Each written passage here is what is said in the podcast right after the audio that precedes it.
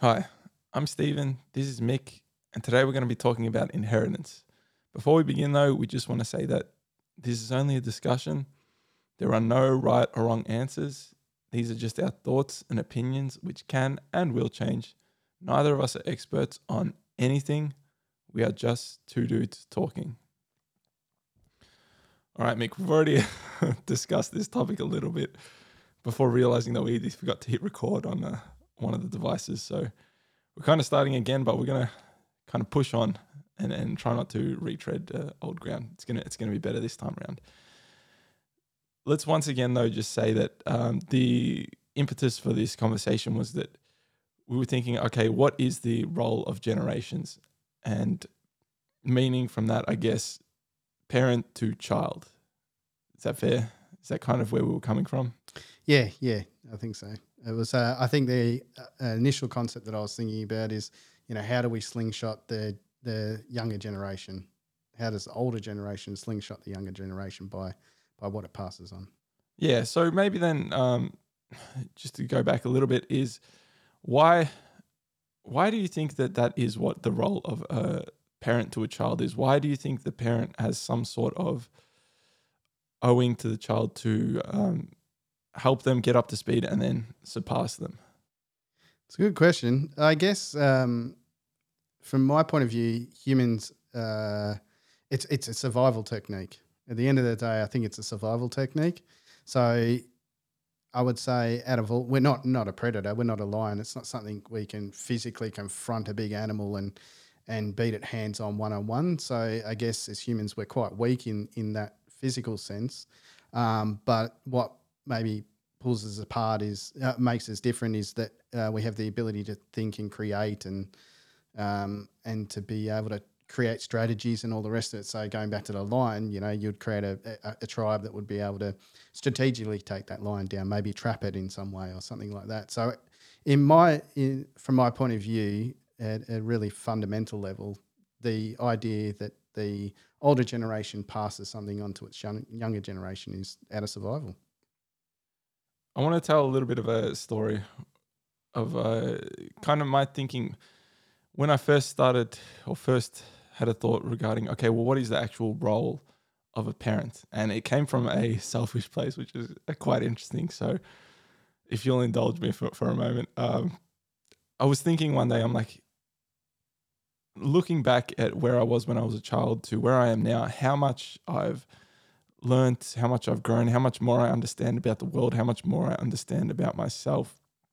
And then thinking, of course, well, one day I'm going to pass and all that knowledge is just going to go back into wherever it came from. And so I was thinking, God, it'd be good if I could, if I was able to pass that on to myself as a child, like all that knowledge, so I didn't have to take that long time to get to this point that I'm at now. But obviously, we can't go back in time, and I'm not one to to try and break the rules of nature and, and figure out a way to go back in time and tell myself that. So I'm like, wouldn't it be cool if I could teach someone young who's already who is at a younger age what I know now and, and get them up to speed, get them up to where I am now faster than I got there so that they can then progress and get further to me, which is kind of the same as what you're talking about with that whole slingshotting thing. And that's where I was like, well, isn't that then kind of what the purpose of, of having children is is to get them up to where is to if you think about it selfishly it's like what are we uh, apart from our experiences? Like yes we are have a, a, body organs and everything possibly a soul depends what you believe and how you perceive things. But if you think about who we are is actually just a summation of all of the experiences experiences we've had in life. If you can pass that on to someone else who will outlive us physically, then you kind of are still surviving. And then they can also carry that on and, uh, you know, progress it further. So it, it's kind of like if you think about your lineage, that's that's what's happened. You've had your great, great, great, great, great, whatever grandfather, grandfather, grandmother had experiences. They passed it down, and then their experiences are living on throughout the children. So I'll, I'll pause there for a second. Is there anything you want to say to that? Yeah, that's an interesting thing. I hadn't thought of it from that point of view, I guess. So let me get this right. Let me sort of feed it back and see if I understand. So the desire so initially you have the desire of like you got to this age and you're like, imagine if I had all this knowledge when I was younger, how much uh, better positioned I would be than I am now.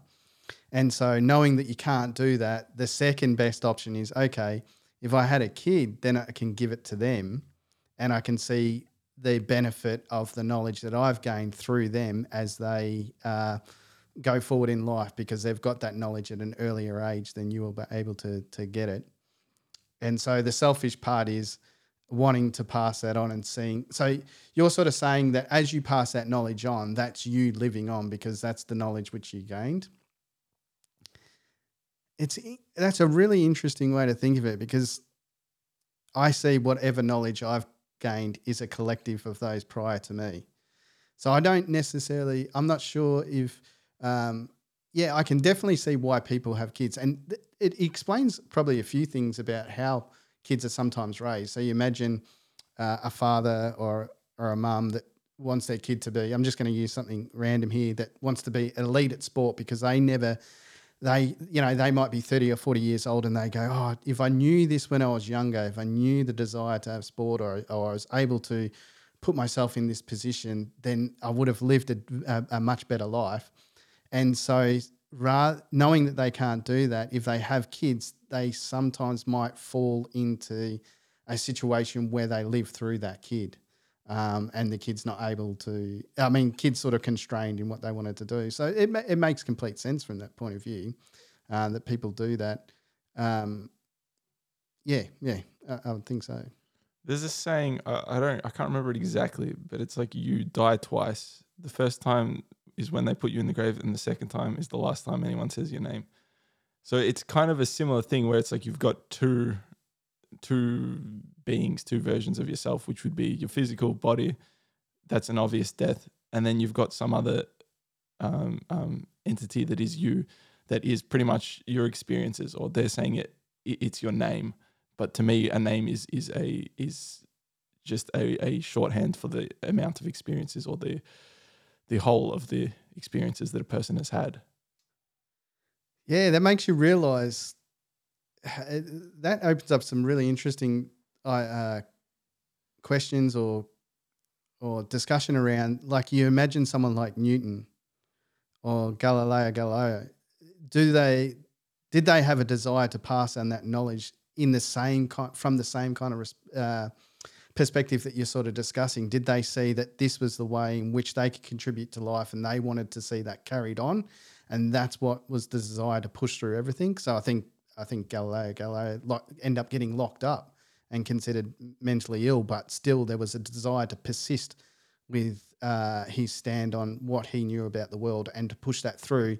And I guess it might have been a couple of centuries later in which that was um, actually come to fruition. So in his situation, he's lived on. We, we still talk about these people, so he's lived on f- for much longer than his physical physical body.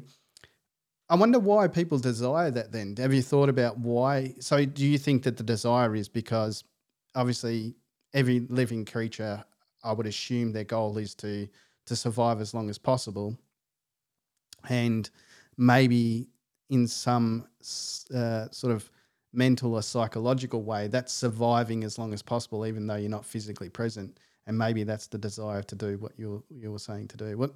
Yeah. Why do you think that desire is? It's a good question it's actually a little bit different to that for me. I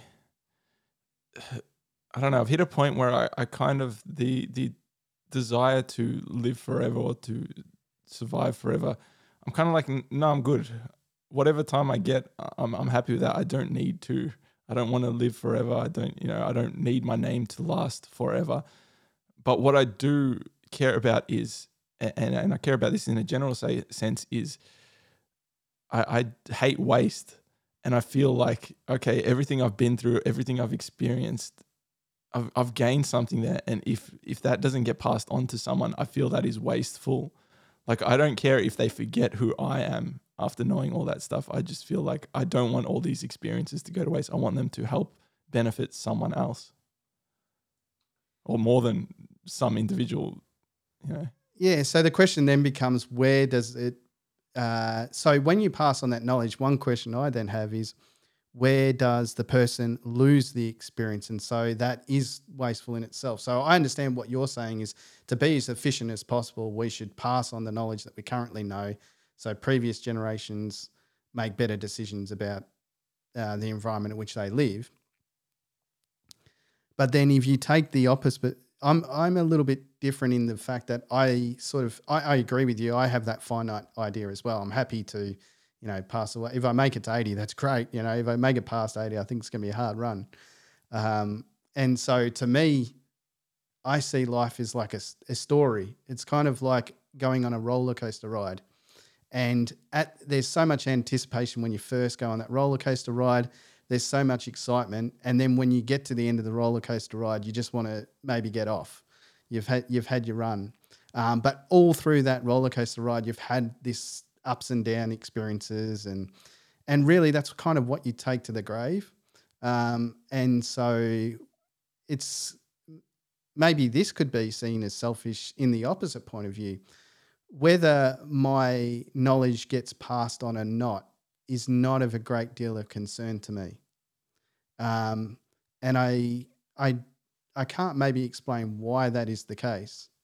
Um, but yeah, I'm not sure that I have that same desire to see, um, you know, my knowledge live on.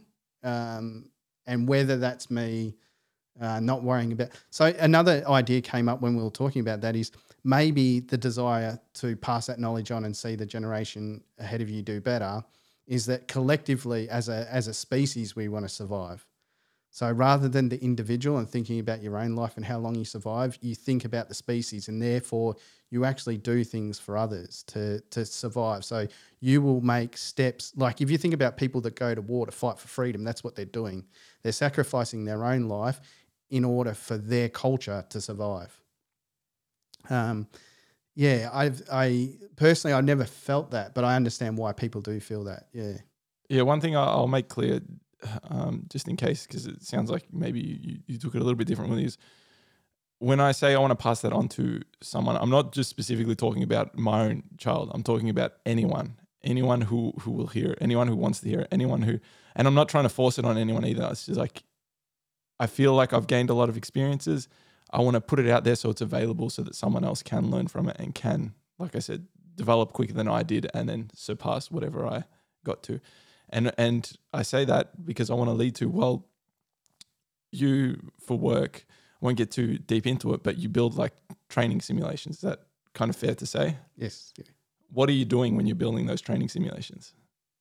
I'm trying to improve people's understanding of the topic yeah, you're passing on uh, experience that maybe not you have, have gained, but someone else has gained, and, and partly you you know there's always a part of you in the in the um, development of it.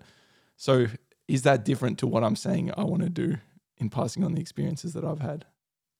No, you're right. If you take away what you were saying before, is if, if it was that direct relationship with a, a, a child of yours or a, a, family relative of some sort, if you take that away, you're right. Yeah, the des- the desire for each individual to um, add something to the overall improvement of society is is definitely a. It feels like it, for me, it does feel like a biological goal. It's like we're we're driven to do that, and we don't actually fully understand why we're driven to do that, um, except from having the explanation that it is trying to make our species or us survive uh, longer and be fitter for it. Like if we go back to the fitness description, be fitter for their environment. Yeah.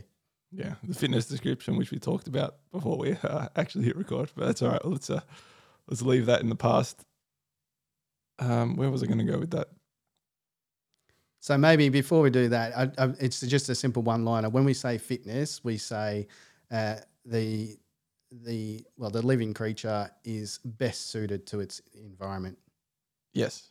So, quick recap: environment is everything around us that isn't part of us. So if we want to think about it in physical terms, our body is probably the barrier, and then everything outside of it, everything that we sense, is part of our environment. So again, you are part of my environment.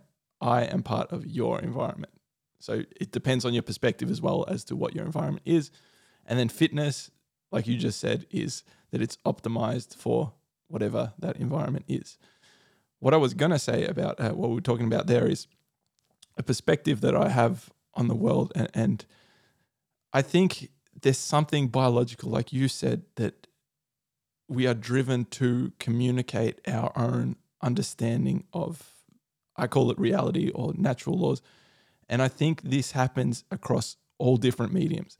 When I look at like an art piece that speaks to me, it's because someone has had experiences that they that has told them something about the nature of reality, nat- told them about natural laws, and they want to communicate that. And so they've the way that they've communicated that is through some artistic medium. Say they've done a painting. And this is why I think it's really difficult to also explain why something is beautiful to you because you're looking at it in the medium of, of, of painting. You're not looking at it in the medium of words that we can communicate. And so when you look at it, you're like, that's beautiful, but I can't quite put into words why it is beautiful. I think if you get to really generalizing why it's beautiful, it's because it tells you or you've seen, you've glimpsed something about reality in that. And that gives us this feeling of beauty. Yeah, I think so. Uh, I think a lot of the time, uh, for instance, uh, some i mean truth is a topic in its own but there's some kind of general understanding you see that with music as well so i think any any time in which we convey something from one to another uh, is considered i guess language but language can come verbal it can come written it can come uh, you know like you said visual sound all the rest of it i mean yeah there's there's tunes that they know people uh, that the a generalized audience would actually dance to but the explanation of why they dance to that is not fully understood, I think. And so, yeah, that, that's true. There's something of beauty, there's something of greater understanding, but we can't always explain it. Um, and I think, yeah, yeah, I think the the desi- the biological desire to me is that the way in which we evolve and strategize and communicate to each other is our greatest strength. It's like a defensive mechanism. So if you think about like a a, a, a cheetah, a cheetah is really quick. You know, that's its that's its kind of um, um, a defensive or it's a or attacking mechanism. So humans, you know, don't have that physical strength that other animals have. But I do think that uh, our strength is actually the the ability to communicate and the ability to th- you know think deeply um, and think forward ahead of time and all the rest of it. And that's kind of I guess, what the importance of sharing that knowledge actually is. When we communicate, it's our way to uh, set ourselves up that we can survive um, because we're defenseless in other areas.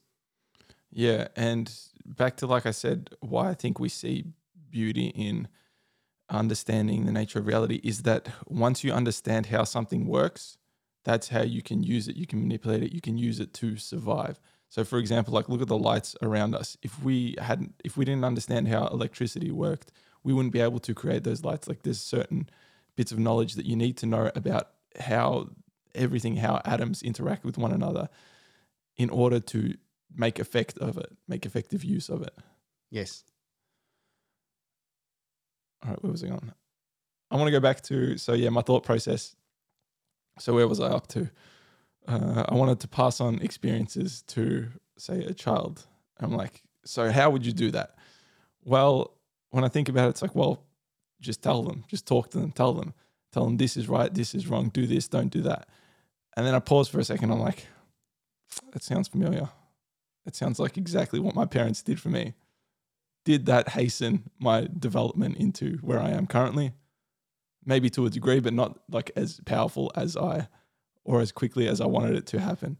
So I'm like, okay, so just telling someone what you've learned, what you've experienced, that doesn't work. It's not as effective as I think it could be. So then what's the next step? Okay, well, for me, how did I learn these lessons? How did I understand and realize them? I experience them. I'm like, okay, well, then that means if I want to teach a child or someone younger than me or the next generation and I want them to grow quicker than I did, then they should experience these things earlier, faster, more often than I did. Yeah, that makes it that makes a lot of sense. So I think that removes uh, one of the tricks. I guess as a parent, you often it must be hard because even as someone older, you can see a mistake about to happen because you've exper- you've gone through experiences before, and the ability to express to someone that experience, but then hold back that you don't constrain them to undergo their own experience and failures is where the line is. So I think in your case, what you're sort of suggesting is that you can pass on the knowledge, but there is no there is no expectation that it will be taken on board. Um, but if it is taken on board, then they might get ahead because they know knowledge that you didn't know when you're at that age, I guess. Well, I think about it like this. Anytime someone has told me something, anytime I've been in a class or something, or someone has just, okay, this is dry. This is what you need to know. This is how it works. This is maths. This is science, whatever it is. There's only a certain amount of that that I remember. And it has very little influence on how I make my actions. Like, there's, there's very little tangible to it other than someone has told me. It makes me aware of something, but it doesn't really make me understand or understand how, like, the implication of going with it or going against it. It's not until you actually do something and experience it with all your senses that you realize, ah, oh, that is what it feels like. That is what it feels like to touch something hot. That is what it feels like to fall off something high. That is why I want to avoid it. So if someone just tells you something, you've got an awareness of it, but it's got very little influence over your actions. So you'll look at jumping off a roof into a pool and you're like, yeah, that looks safe. Oh, uh, that's good. Like this, there's, there's no way this could go wrong. But then you might do it and you might experience it and you might miss the pool. And then you're like, oh, wow, there's actually greater danger to it. And so now you are aware of it at a much deeper level. Your whole body is aware of it. So next time you are in a situation and you need to make a decision where that is a factor, you're going to remember that. You're going to ha- remember that experience and it's going to inform your decision making a lot more than if someone just told you, don't jump off of a roof into a pool. Yes, and I would say you can still speed up the evolution process after the person's had the experience that you wanted to prevent them from, because at that point in time, they're they they've got the questions and their mindset's open enough to take the knowledge actually in. So, I think I sometimes fit in this category. If I sit in a lecture first to be taught something, it kind of goes over my head. I don't take, I don't absorb it because there's no I guess there's no relative position for me. So there's a lot of questions in my mind. And when there's a lot of questions that I can't ask or get answers to, then the the the more knowledge they're giving, the, the more it breaks down for me because it's like, hang on, I haven't answered this question. You're just stacking more knowledge on top, and I need to resolve this fundamentally first. Um, so for me, often it's like, okay, here's the topic and I like, okay, just leave me alone for a bit. Let me think about it and play with it from from my own intuition. And then after that point, then allow me to come and ask those questions. And then I get that knowledge. And I think for me, that's a rapid way in which I can learn. Now, if I don't have someone to turn to after the point of failure, then I have to figure out that failure, what failed myself. And that might be a long, it might be short, but it might be a very long trial and error process. At that point, if someone comes in with the experience and explains, ah, oh, these are the factors, and I've actually gone through it tangibly, I can reflect and go, yeah, you're right, actually. Thinking back to my own experience, that's what I observed as well. And it was only you that was able to, to talk to me about this that allowed me to think of it from that perspective. So, um, even though you go through the experience of the failings yourself, you can still evolve at a greater rate than maybe the generation the older generation relative to you, I guess. Mm. Yeah, hundred percent agree, and that's more of okay. How do you how do you best uh, teach someone something? And I think I do agree with you there, where it's like you got to have that little bit of exposure to it, and then it's like someone's uh, instead of you spending the tens of hours figuring out why that went wrong, someone comes in and goes, "Oh, this is why it went wrong." I've spent those tens of hours. This is why, and I think maybe that could be then where the role of generations comes in. You are the the the the older generation who has put in those tens, hundreds of hours comes in at that point that they've had that enough stimulus that they're like, okay, now I'm interested in this. Now I want to know the answers. It's like, well, here are the answers, so you don't have to spend those hours. Yeah, correct. I mean, ideally, as a parent, I think this line is what you want to try and straddle, isn't it? You know, so you want to you want to stop your kid from doing things that's going to be detrimental to itself, whether it's going to be breaking a leg or or you know, being hit by a car, whatever it is, you're trying to set up those where they no go zones, I guess. Um, but there's areas in which you you know that they're going to make a mistake, they're going to fail, but you want them to go through that experience themselves, and then your role is to then support them after those failures. It's to, I guess, you know, as an ideal parent, you you give as much experience to your kid as it's uh, as it can cope with comfortably or some, somewhat comfortably or a little bit discomforting, but as much experience as possible and then through the failures, you want to support them after those failures. And where you can, when when when we talk about the support, maybe it's just emotional support, but other areas it might be support of knowledge. So it's like, okay, the kids failed. Um, okay, now I can now they're ready to take in the, to the knowledge because they've actually had the experience, which is something that's uh, yeah is important for for them to be able to understand that knowledge, which I'm going to present to them. Yeah, I think that's the hard part of parenting. I mean, I agree with all that you just said there. Most of I won't say all because I don't know. I'd have to go over it with a fine tooth comb to say all. But yeah, that's got to be the hard part. Is like you know that they have to experience again going back to last time with pain and discomfort they have to experience a certain level of discomfort for optimal uh, growth optimal uh, learning and then you know it's going to be difficult to them because you've been through it before but you have to kind of have that bigger picture where it's like it's better that they let's say they um they touch a hot mug than put their hand in boiling water. Like it's better that they have a small scale experience that gives them kind of an idea about where this leads to if you go more intense and then you fill them in with the rest of the information. And that's kind of how that's kind of how I look at it and, and a concept I want to actually um, question, uh, ask you about because this is something I've, I've been um, thinking about and working on. So my, this concept I'm, I'm kind of loosely calling it levels of awareness. So the first level of awareness i call knowledge. And that's where it's like going back to someone tells you something okay? I can't think of an example. They, they tell you let's, let's stick with the hot one actually. They tell you don't touch that mug it's hot. It'll hurt. And you've got this yeah yeah don't touch it it's hot whatever. But you, you haven't felt what that feels like that pain of, of being hurt by something that's hot.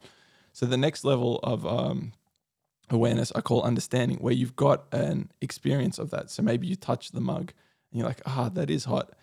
And then from that you can extrapolate to, okay, that was hot, that hurt. If I if I grab something that's really hot, that might do serious damage to me. Like this was just small scale, it'll recover. It did recover. But if I go full scale, that will um that will uh yeah, that will really injure me.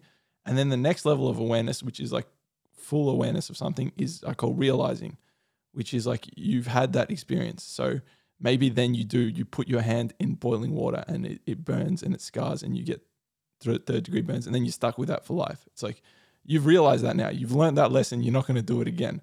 But you could have stopped at any any um, point along the way. Like the, the the message was there the whole time. Someone told you about it. You had a small scale experience, and now you've had a full scale experience. And if you don't learn from that, well, good luck. So that's kind of what do you think of that concept of that there's like three different levels of awareness for anything in life?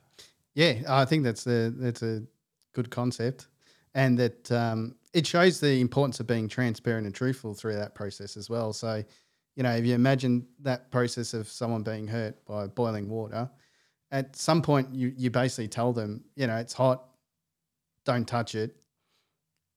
You know, some people are going to be curious enough to go touch it and then figure out that it's actually hot, and then extrapolate, like you said, that it, it that uh, what it would mean if you put your whole hand in a in a boiling saucepan or something like that. So I guess you know this is where I think uh, drugs would be an interesting one as teenagers. So often parents want to turn them completely away from drugs, and what's fascinating is those parents that actually did did drugs when they were teenagers. Some of those parents don't want to divulge that to their kids in the risk that they will make the same mistakes. But if you don't divulge that information, then you risk them making the same mistakes as well because they don't actually understand where you got the knowledge from. Um, and then, you know, it's being confident enough to, to express it, to say, look, this is my experience. This is what I know about it. Do it at your own peril. I'm warning you that it, it, it could lead to something detrimental to you. But then actually preventing people from doing it is where it comes a little bit difficult because if they don't listen to your warning, then and they go do it, then that's really onus on them. But what you've set yourself up for in the future is they'll pay more attention to you in the future because they realize that you actually did have the experience and you were truthful and transparent about it and that what you said actually come to fruition. The mistake I think in like I use the drug one because it's a, a, good classic mistake. The mistake might be that I oh, don't take drugs that makes you crazy or something. And then when the person actually takes a drug and don't go crazy, then why would they listen to the parent again? Because in that case, the parent wasn't, you know, maybe had that experience, didn't want to divulge the information, wasn't transparent. And so for therefore they're breaking that process of evolution, I, I feel. Um, and then, yeah, the, the, the person's going to come back and think that their information is not reliable. Um, so it's important, I guess, um, looking at those learning steps. If you're an observer of someone going through those steps, is to, the, the best I think that you can do is just divulge, be transparent and be as honest as possible, and that sets the other person up as as best that you can almost. Yeah, I agree. I mean, they they're hardly going to listen to you if they know you haven't had that experience yourself. I think this is one of the one of the things that makes people credible is knowing okay they've been through the same thing. So maybe you have again that small scale um, experience of whatever they've been through, and then you can say okay I think I've got an idea about where this leads, and then they come in. Look, I've put in the again the X amount of hours to learn the lesson to fully realize it. So I'm trying to help you now, and I'm trying to tell you that look, this is where it leads. It's still, and and another point there is to treat them as, um, or to give them agency to allow them to say, okay, this is your decision, but I'm just telling you this is where it leads. I think you've had enough experience with it that you understand enough. You you you feel you felt it enough that you can extrapolate yourself and see that yes, this is in fact in fact where it will go. And the other thing to keep in mind with that is, a lot of the times we we forget that our experiences are different to someone else's. What we've been through in life is different to someone else. So when we try to shortcut, okay, just don't do drugs, for example, they haven't seen all the steps that got you to, okay, this is the broad, um, broad, uh, oh, Phelan. This is this is what you can broadly apply. They haven't seen that. Okay, I I did this, which led to this, which led to this, which led to this, which I finally realized this was the reason that that all happened. So just cut it here. Yeah, and also as someone that I think that you pass on knowledge, uh, you got to be also self aware that, like you said, uh, I guess over time the environment changes as well. You think about social media today and and uh, the digital era compared to people, you know, forty years ago or something like that. Um, how how does the knowledge apply in its current environment? So sometimes, I guess what we were saying before is, you know uh, fitness describes how well you are suited to that environment. Evolution is the ability to pass on knowledge in order to be better fitted for the environment. But what happens if that environment changes over time and your knowledge becomes obsolete? How does that then pass on to the to the next generation? So I think that's where you've got to be careful about how forceful you are with your knowledge. I mean, you know, if we go back to the the parent child relationship, yeah, of course. Um, you know, we don't want kids running out on roads. We don't want them harming themselves. But at some point, uh, that kid's going to grow up and become an adult. And, you know, once they're starting to become an adult, all you can do is give them your experiences and realize they might make some different decisions better than you because they've grown up in a different environment in which they learnt within. So some of your knowledge actually applies and some of it eh, some of it doesn't and it needs to change and you might be wrong too. So I think there's a careful balance between the prior generation providing knowledge and then the uh, the younger generation actually ex- uh, uh, finding new knowledge or exploring new knowledge and where that transition actually happens. I'm glad you brought that up because this is kind of where I wanted to go next. In that, okay, we've we've we've kind of established or agreed that slingshotting, as we're terming it, is kind of what we want as the role of generations is to get the previous generation up to speed faster than, than, than we are and allow them to progress further. The reason that we, I think, well, personally, I mean, you can you can tell me what, how you feel about it. The reason I believe that is important is because our environment has changed so much, and this goes back to evolution. It's like biologically, we evolve for our um to to be fit for our environment, but that takes long periods of times, happens very slowly, where our environment is actually changing so much faster than biological evolution can catch up, which is where it gets into cultural evolution, where it's like, okay, we are adaptable, we can update our software, we can say, okay, this is how we interface with the world. So it's like you're born, you have this set of uh, ideas, understandings, instincts of how to interact with the environment around you. Those instincts were made for an environment that existed thousands of years ago. So now the role of the parent is to say is to update that as fast as possible. And it is a matter of survival because think about the the what do you how powerful some of the tools that we have now. Like speaking of tools, imagine like a drill, right? Imagine how powerful that thing is. Where would you come across something that powerful thousands of years ago that a kid could get their hand on, pull the trigger, and do damage themselves? You know, it's not in their hardwiring to understand that this little tool can do a lot of damage. And so that's why I think, yeah, the environment's changed. And that's why it's really important for us to get them up to speed really quick in order to, first off, survive. But then uh, the next part is to thrive and go past us. Yeah. I think that analogy of the hardware software works really well here. Is hardware is what you're constrained with, what you're physically born with. Um, and then obviously the software is updating, I guess, all the time uh, based on its environment. Um, and yeah, some things become obsolete. Like I, I, I think I often think about this a lot, like how um, you know blacksmith or other similar trades or or old um, old techniques have now become somewhat obsolete. So machinery takes over, and it would be interesting. I don't. It would be interesting to try and pick that knowledge up again as well. How long it would actually take um, to get to the level in which they previously were. Were so you imagine, you know, uh, blacksmith making um, uh, chained armor or big swords or big shields, um, using handmade techniques.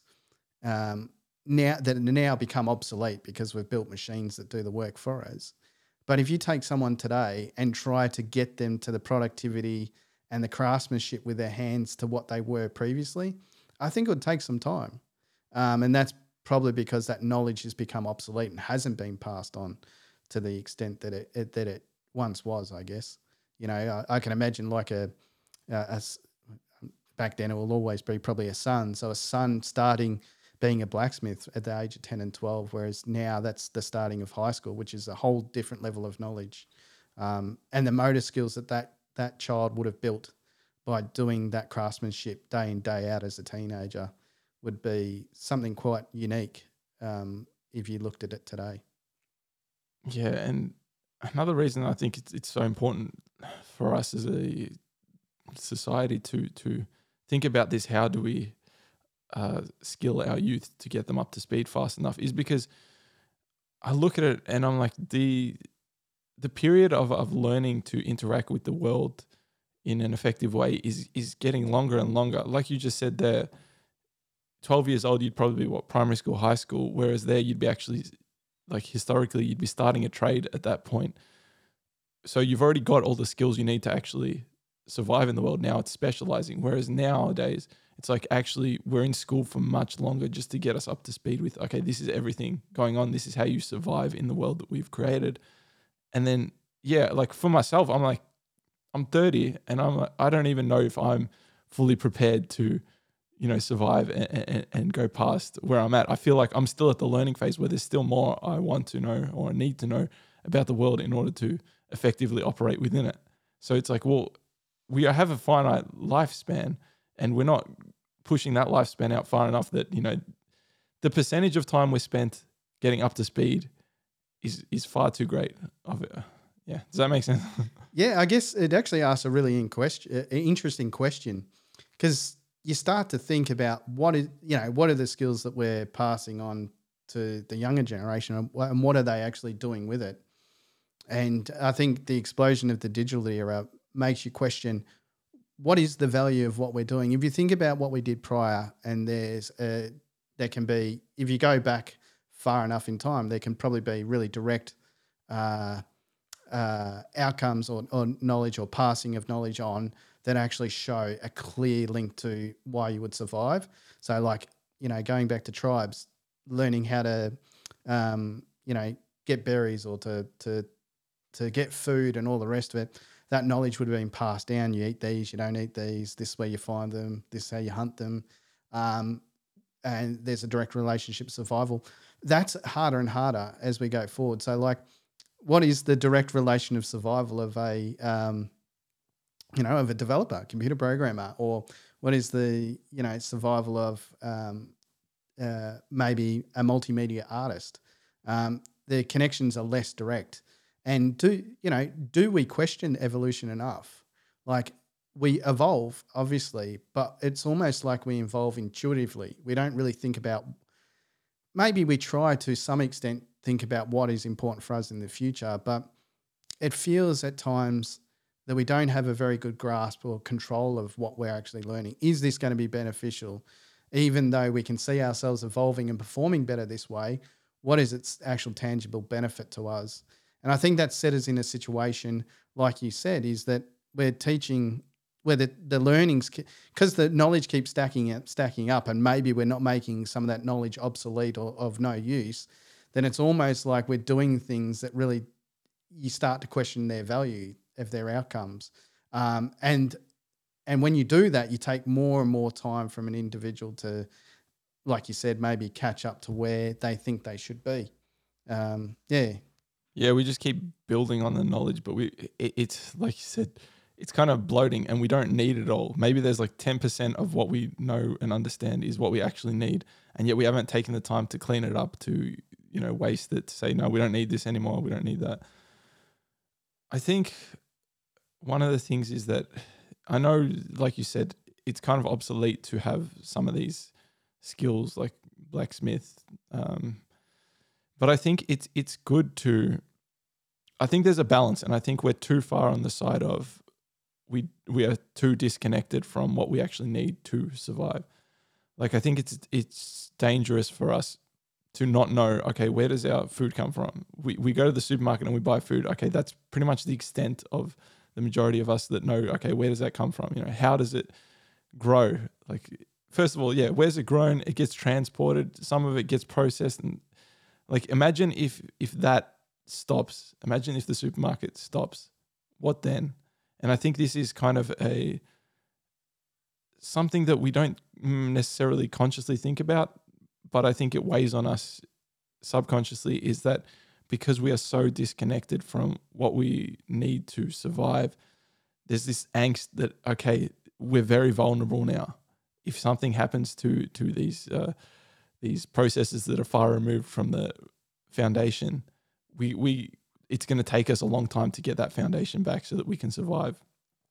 I don't know. How, how do you feel it? Do you feel that there's some kind of angst in that we are too disconnected from things and that perhaps there's a balance between, okay, we can use the new technology that makes us and allows us to do things faster, better, cheaper, but also we have some awareness and an ability to go back to those old ways just as a safety. Yeah, I agree. We're very disconnected, I think, uh, as a society we're very disconnected from the world around us. We're very connected to each other in a very, sometimes a very specific way. I was reading, i am going to go a little bit of tangent, but I think it's an interesting one because it highlights this problem, I think. So I read an article the other day that, I don't know, it was like $500. It was a weird, weird price, $493 or something like that. And you could uh, get 200 plus items from Amazon, random items and it was really weird. And I, I, forget what the article was about. It was about basically um, being able to send those back in bulk or something silly like this. But what really stood out to me in that article, it had a photo of this this girl or this lady that bought all these items randomly, and I looked. I started to look at the items, and what it signified to me is a lot of those items were purely developed, were purely designed to just get money. And it made me go, what is the benefit of this? Like, it's the same kind of rubbish, you know, like it was ornaments or a table, and you can see them, you know, they don't have real good structure. They're cheap. Uh, they'll probably last maybe six months or something, then they'll be in the bin. And it just signified how much energy we waste on things that aren't really of great importance to us. And and maybe why, you know, what was the motive of that individual to do that? And to me, it signals that they are highly disconnected to the environment around them. I mean, I don't understand why someone would purchase uh, purchase 200 plus random items. I don't know what outcome they desire to have, except maybe some feeling of joy. And um, yeah, that that kind of that kind of worries me a little bit in some respect. But to me, it definitely highlights the significant disconnection um, because I don't think any behavior like that is valuable to our survival or the environment survival around us. Um, so yeah, I would say I would agree. Yeah, we're highly disconnected, and that makes us make probably decisions, unconscious decisions that don't necessarily set us up uh, to best suit our environment. Like you said, the the disconnection of food is a significant one. It's yeah, I mean we could do a whole whole podcast on on food because I think yeah the disconnection of where our food comes from and how it's created is um, is not well very well understood. And then when you do, do understand it, it's kind of like it's kind of like thinking about space. It's too great in its verbal context or in its video in its in its format that it's shared with you. It's too great to actually understand as an individual. It's like having a number one trillion. What does it actually mean? You can't tangibly connect to that. So yeah, even if we know where our food comes from, the lack of experience of going through that process means that we're not we're we're not connected to it still. Yeah, I think tying it back to what is the role of generations, I think tangibly for the next few generations, it is getting that aware again level of awareness up about okay, these are the things that are actually necessary for your survival. This is what will actually keep you, make you feel happy, feel good. Like you said, those 200 item, ornamental items, what are they actually doing for you? And then if you look at that, what are they? What is the trade off of, of those 200 ornamental items? You know, maybe you look at it and you and it's like, oh, that's nice, that's pretty, it looks good. But then what about the angst that you get because oh, because I spent on that, I didn't spend on my garden, I didn't spend securing shelter, I didn't spend all these things that are at the foundation of what we need to survive. I'm operating at a level that is way past what we need to survive, but I don't have a strong stability, don't stable foundation of how to survive. Yeah, and even if you get to a point where you can afford all of that and be in abundance, then uh, if you think about you know the general idea of what you said before, you know, um, uh, the desire to contribute to humans' evolution, then uh, what does buying the abundance help solve from that point of view? If you're if you're well adjusted to your environment, wouldn't it make more sense to help other people get more well adjusted to their environment? Um, so yeah, just ignoring that there and then being in more abundance yourself is is quite a strange, kind of strange situation. If you think about it from an evolutionary point of view and getting the best out of uh, out of the race, I guess, or the species. Yeah, I think I like that you said the word abundant because I think that is when we talk about how much the environment has changed. I feel like we are hardwired for a time where we were in I don't know what the word would be deficit, where it was like you got to fight for survival. But now we live in a world of abundance in terms of what we actually need to survive, in terms of having food, shelter, water, security. But those things are slowly going away because we're not focusing on them anymore. So we had this abundant period. Now we're using up those resources and we're not restocking them and we're focusing on something else. Not realizing that okay, once these these things are gone that we had abundance of, that's going to collapse everything on top of it.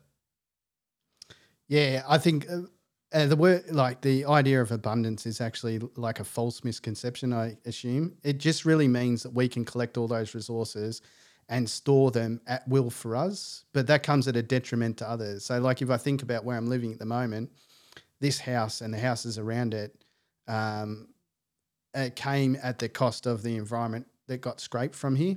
So, whenever we think, oh, we've got an abundance of this, there was always a finite amount of that.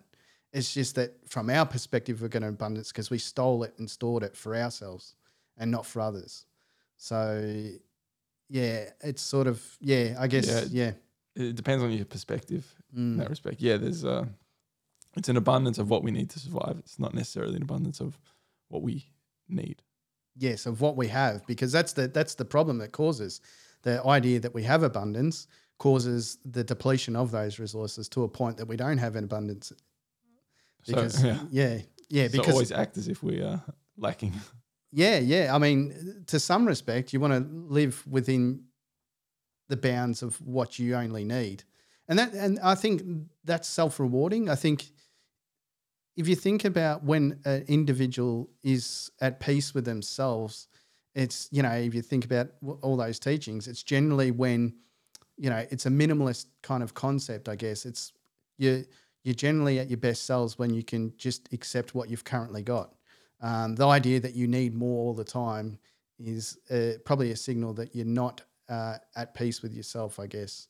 Um, and there's something unresolved, and that's why you're externalizing it and trying to grab onto things that you don't necessarily need.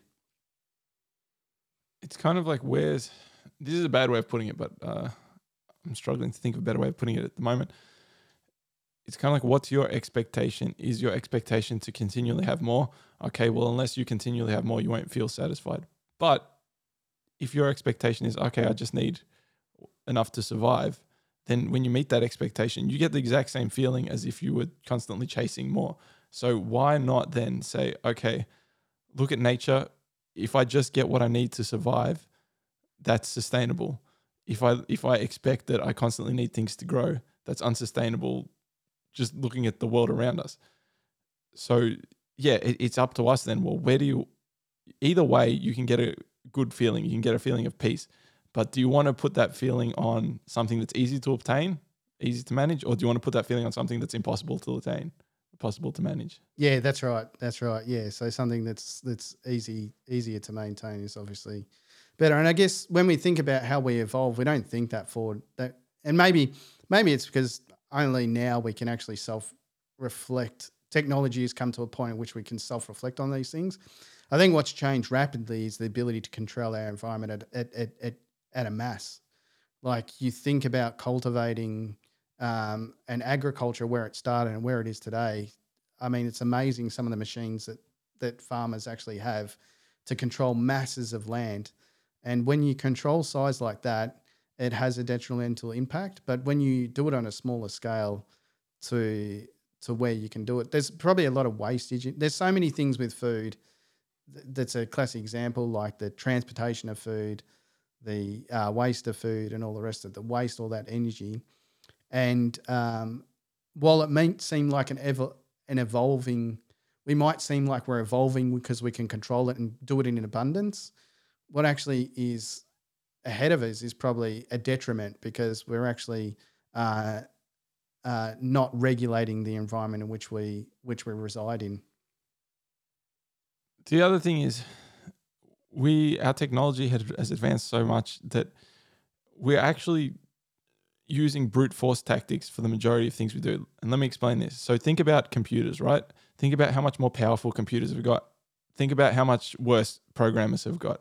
They use it ineffectively. Like if if you are a good programmer, if you understand what's going on very low level, and you optimize the way you um, you code, you can get so much more out of it than the basic, the normal programmer because they, they don't understand what's going on. And so they're just doing what works. But that doesn't matter in the majority of cases because the technology we have is so much more advanced that you never have to worry about that problem. But so what's going on in other sectors, like for example, um, farming, is that we have these brute force tactics of, of how we can farm. But what that's doing is actually destroying the environment around us. So why don't we now think, okay, we have so much better technology, so much more capability to mold the environment around us. Why not uh, now look at, okay, how can we optimize the way that we do it using those advanced technologies? And now it, it may take a little bit more energy to begin with, but once you start working with nature instead of against it, like we are in a lot of circumstances, you don't have to consistently be putting that power in. Nature will start to take over and, and it'll just run itself. Yeah, I agree, and I think that leads into to me that leads into the role of evolution and the role of the the uh, slingshotting the next generation is to to realize. So it's not also about what we did right. Oh, this is the way in which we get more. This is the way in which uh, you can be faster at it, or perform better at it, or make something more grandeur about it. It's also about these are the mistakes we made, and I don't think we're very good at that. We're not very good at saying Okay, we're always good at showing what we've done well, I guess. And and if you think about you know any leader, whether it be within um, within a research, within a political, within a sport, they're always wanting to see highlights about what they did well and uh, not necessarily what they did wrong. But that's really what is important. Going back to that transparency and honesty is, yeah, we did this, we thought it was great, but actually it cost us a lot here, and um, so this is what we know. You need to focus on this and allowing the next generation to go, yeah, okay, based on what you've said and the experience, what we're, we're, we're going through, is that is where we need to target. We need to step aside and, and give them that opportunity as well. So I think about, and I don't know, you know, it's it's hard to know where that that age happens. To me, it's sort of when you start hitting 30. I think 30s maybe around about that 30 mark, I think is where humans are probably at their most optimal, where they go through a period of growth through their childhood, teenage years, and now they've gone through a decade of being independence, but they're still physically fit. Their body is not uh, degrading over time and they're well attuned to. So they've gone through that learning phase. Now they're at their maybe call it fittest. And they're the people that I think uh, could actually make some good decisions. But what we have to do is uh, maybe step back as an older generation, allow that to occur. Because if you think about political parties to the, these days, how old the politicians are, um, you only have to go back to what was the um, uh, the political thing with Facebook and all the rest of it. How disconnected those decision makers, or maybe perceive, maybe they played it on a little bit, but how how disconnected they actually are um, about what the real world problems are, are, occurring and, and allowing that younger generation to identify them and, and having a crack at being able to resolve it. Um, to, yeah. To try and tie this all up, because I, uh, there was something that you said in there that was perfect, I feel. Yet we, as uh, humans, biologically, we grow when we're young, then we get to this period around 25, 35, something like that, where it's like, okay, now it's sustainable. You're not degrading, you're not improving, but it's holding. And then after that, you start to decline.